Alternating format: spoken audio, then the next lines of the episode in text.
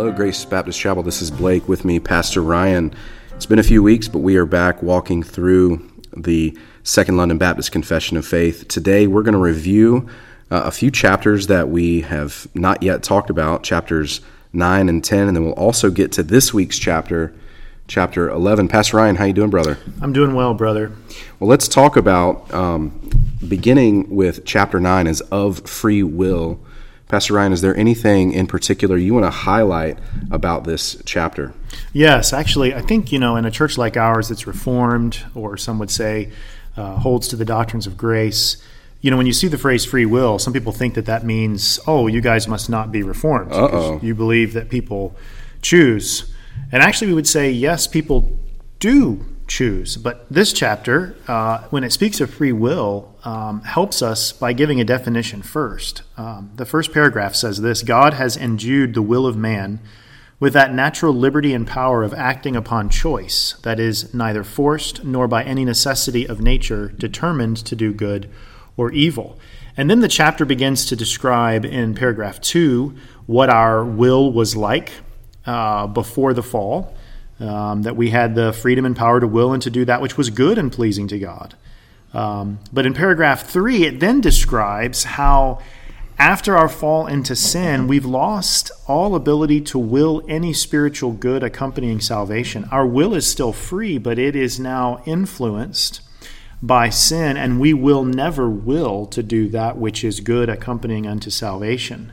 And then in paragraphs four and five, we read about what salvation does. Paragraph 4 says When God converts a sinner and translates him into the state of grace, he frees him from his natural bondage under sin, and by his grace alone enables him to freely will and to do that which is spiritually good. So, I guess we could say this before the fall, we had a free will that could choose to do that which was good and honoring to God. After the fall, we have a will that is free, but that's in bondage to sin, and we cannot will and won't will to do that which is good unto salvation. But after the fall, because of God's grace by his Spirit, now we can, quote, freely will to do in that which is spiritually good. Okay, so people who are not saved, people who do not have the Holy Spirit, they have free will, but they, with their free will, choose to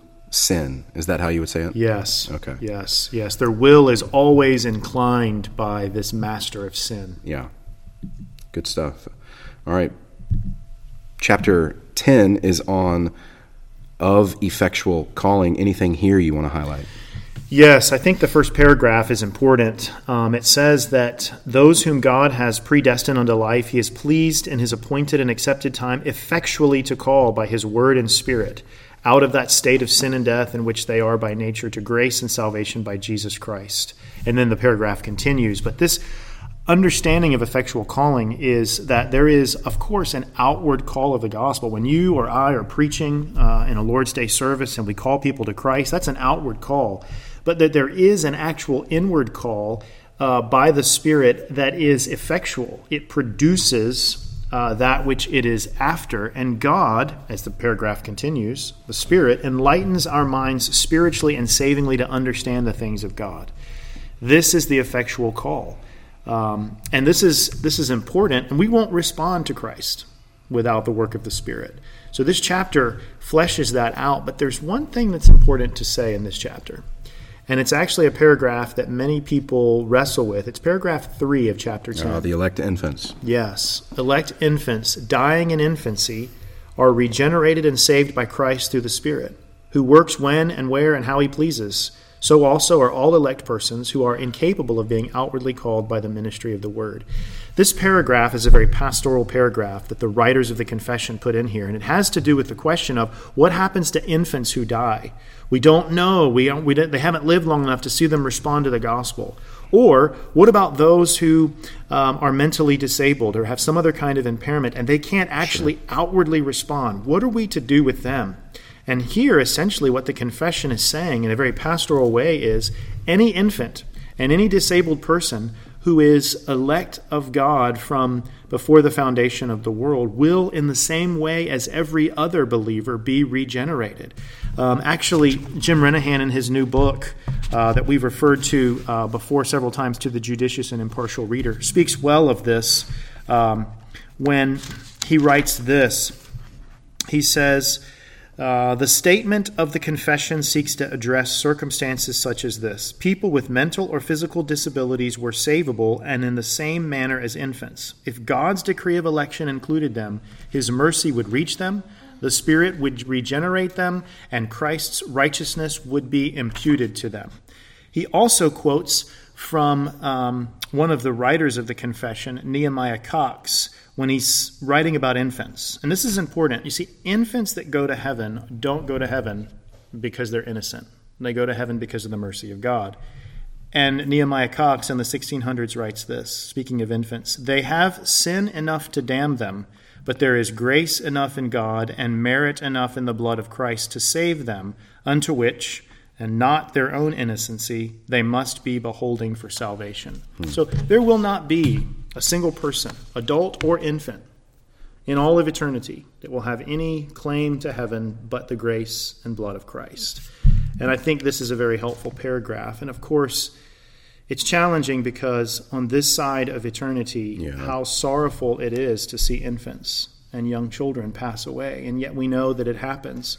But we can have a hope that even though they weren't old enough to be able to respond to the gospel, that if indeed they are of uh, God's elect people, that they will see heaven's shore. Yeah, yeah. It's it's worth mentioning here um, that this is paragraph ten of effectual calling, right after the free will passage. So mm. we just mentioned very good that we have free will, but we choose to sin because we are sinners and then yet here again just highlighting how the confession is structured there's a lot of comfort that this chapter immediately uh, comes right after free will the free will chapter in many ways is bad news because we read about how we mm. choose to sin and then here um, the father effectually calls his elect mm. so a lot of comfort uh, in in that truth and then a lot of comfort in paragraph 3 about the infants which you just highlighted. So yeah. a lot of a lot of comfort on the heels of that.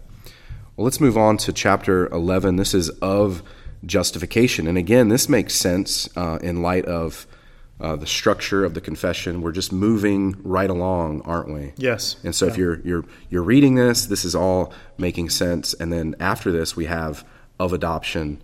Um, so again, highlighting just how wonderful this is set up for us. So, chapter 11 of justification, anything you want to highlight for us? Yeah, I mean, I think it's important for us to say that this chapter that we're reading this week is of a very important doctrine. How is it that the Christian or the person is viewed as righteous in God's sight? That's what justification is it's to be declared righteous. The first paragraph, as usual in the confession, gives us a description of the doctrine and that we are justified, we are declared righteous in the sight of God because of Christ's sake alone. And then it talks about how in paragraphs 2 and 3 and following that doctrine works. I think it's important for us to say this that paragraph 6, the final paragraph, answers an important question on how to put our Bible together. Well, what about those who lived before Jesus? Yeah. How are they justified? And sometimes people think, well, they, they had to keep the law, but after Christ it was about, you know, it was about trusting in him. But